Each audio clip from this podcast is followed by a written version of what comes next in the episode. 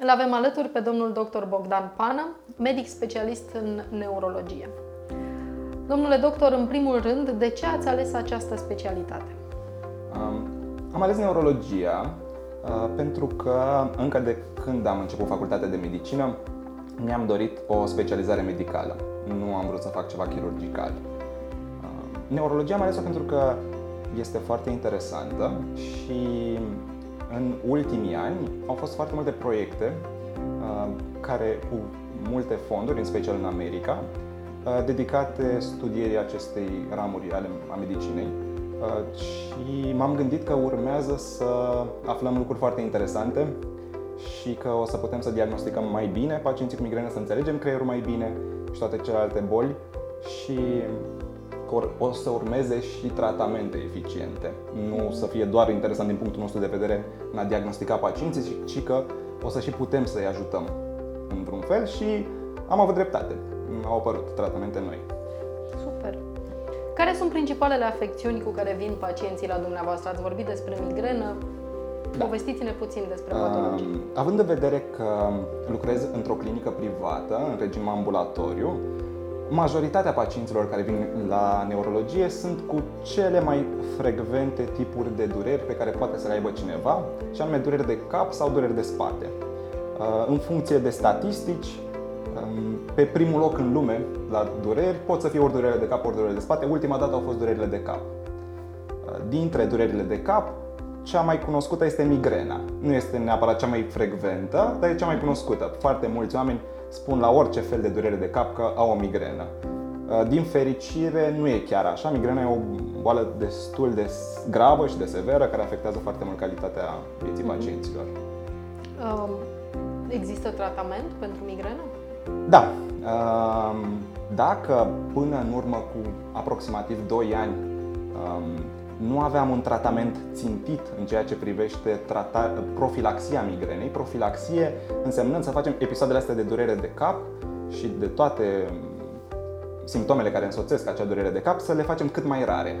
Uh, erau medicamente care se recomandau pentru alte patologii și care puteau să ajute și pacienții cu migrenă, însă nu erau foarte eficiente și nici nu era foarte confortabil pentru pacient să știe că ia un medicament care nu e făcut pentru boala lui.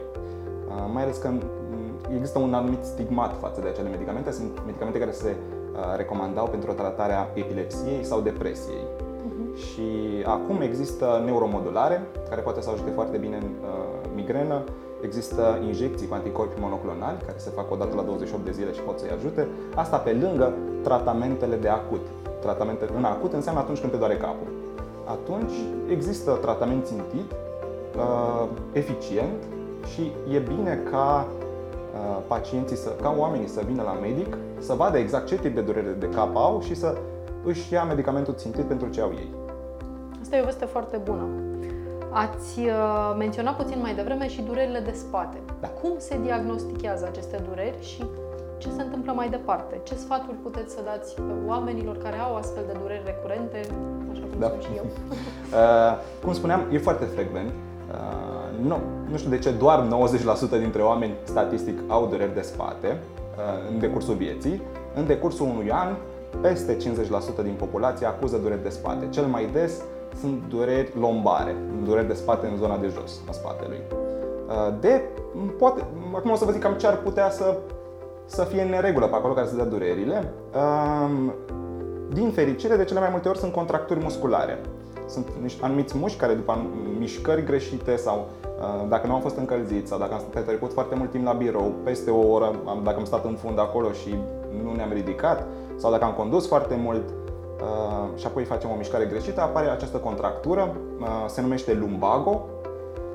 Această contractură poate fi însoțită sau nu de radiculopatie, cea mai cunoscută pe care a auzit toată lumea este sciatică, atunci când este afectat nervul sciatic și atunci, pe lângă acea durere de spate, care ne împiedică să ne mobilizăm, Uh, apare și o anumită amorțeală uh, sau dacă se agravează lucrurile și atunci clar trebuie ca omul respectiv să vină la medic, uh, poate să apară scăderea forței musculare la un picior sau la o mână, depinde unde este problema.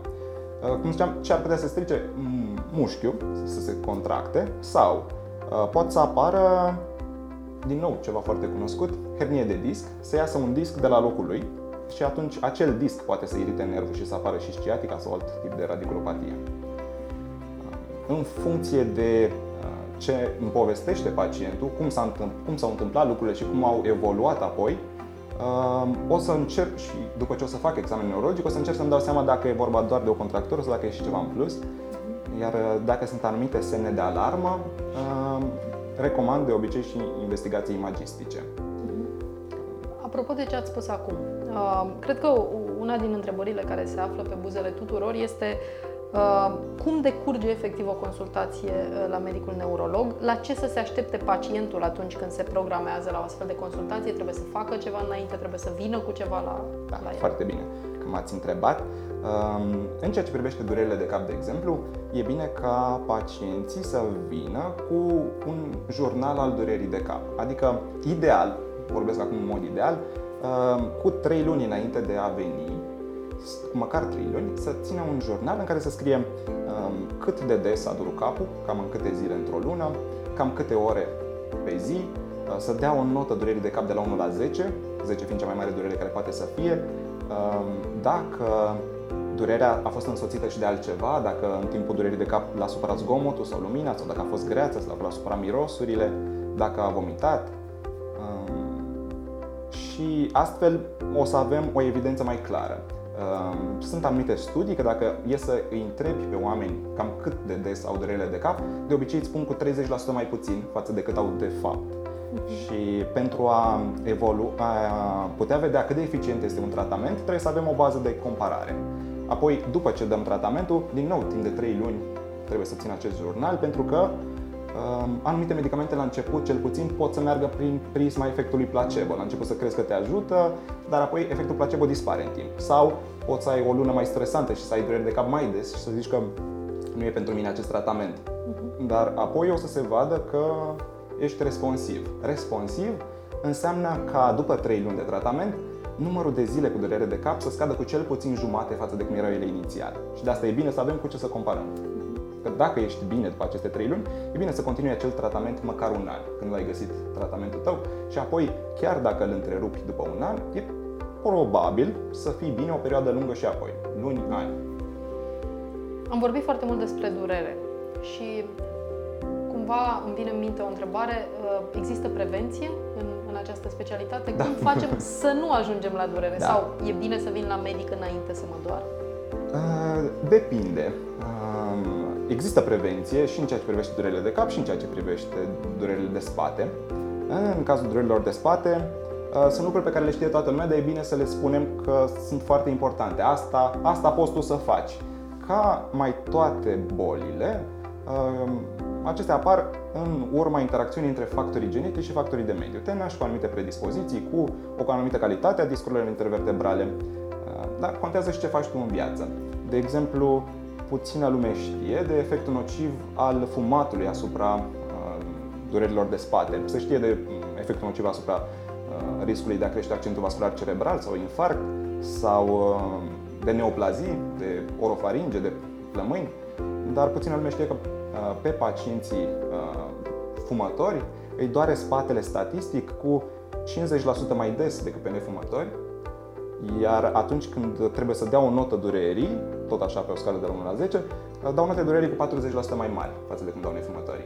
Explicația ar putea să fie prin faptul că nu neapărat acele substanțe pe care le știm care fac rău, ci nicotina pur și simplu poate să facă vasoconstricție și să îngusteze inclusiv uh, arterele care merg și irigă discurile intervertebrale.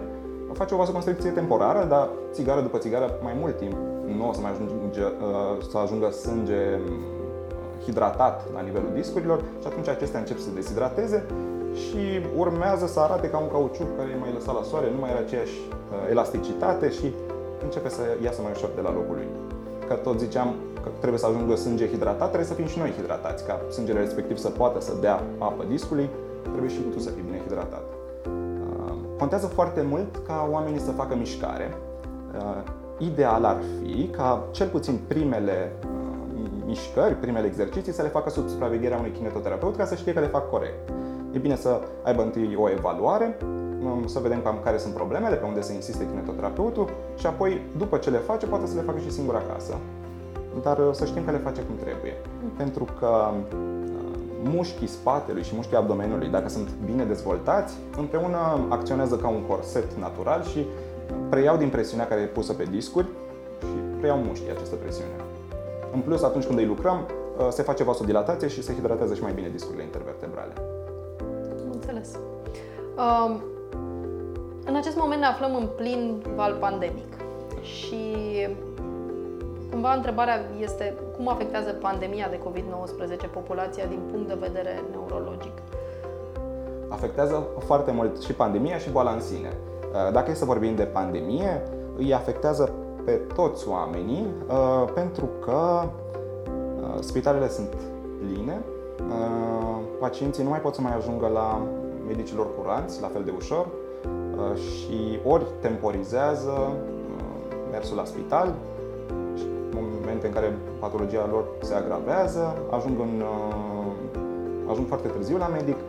Am început să am pacienți care vin în clinică la noi cu accidente vasculare cerebrale acute pentru că le e frică să meargă la spital. Ambulanțele sunt foarte solicitate, serviciul de ambulanță este foarte solicitat, așa că atunci când cineva are o urgență, din păcate salvarea ajunge mult mai greu la el și e da, mai greu să fie tratat. Asta pandemia în sine. Boala COVID-19 Uh, afectează oamenii din punct de vedere neurologic, poate să-i afecteze fie că aveau sau nu o anumită patologie anterioară. Um, poate să,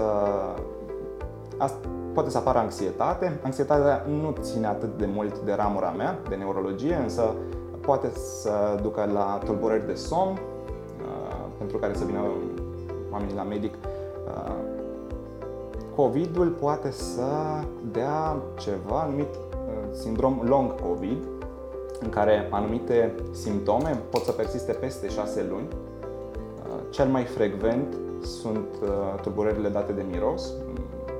Mirosul, chiar dacă revine după o anumită perioadă, poate să nu fie cu aceeași calitate ca, ca la început sau pot să apară un fel de halucinații olfactive în care să simți mirosul care nu există acolo și pot să vină pacienții pentru asta la medic. Uh, există tratament pentru așa ceva. Uh, am avut pacienți care nu aveau anterior boală Parkinson, după COVID au dezvoltat parkinsonism. Uh, pot să apară anumite polinevrite, să fie afectați nervii periferici. Ultima întrebare care din nou este, este o temă foarte actuală. Există contraindicații la vaccinare pentru pacienții cu boli neurologice? Mm, pacienții cu boli neurologice au uh, un risc de a dezvolta o bolă, o formă mai uh, severă a acestei boli uh, și de aceea, de cele mai multe ori, uh, riscul de a face vaccinul este mult mai mic față de riscul de a face boala. Și atunci când ne punem problema de vaccinare la un pacient cu boli neurologice, dacă e să ne punem problema vaccinării, se pune mai degrabă de a alege momentul oportun al vaccinării decât dacă să-l facă sau nu. Rar se întâmplă, în special pacienții care au tratamente care pot să dea imunocom... să afecteze imunitatea, cum sunt pacienții cu scleroză multiplă, dacă e să-și facă, depinde foarte mult de medicamente de fiecare în sine. Dacă e să-și facă vaccinul, s-ar putea ca acesta să nu mai fie la fel de eficient dacă fac la un timp scurt după tratamentul lor. De aceea, în funcție de medicament, de obicei pot să-și facă, se recomandă să-și facă vaccinul la un interval de între 3-5 zile până la 4 săptămâni de la administrarea tratamentului. Și atunci acesta o să fie eficient și ar trebui să facă anticorpi în mod normal. Am înțeles. Vă mulțumim foarte mult! Thank you.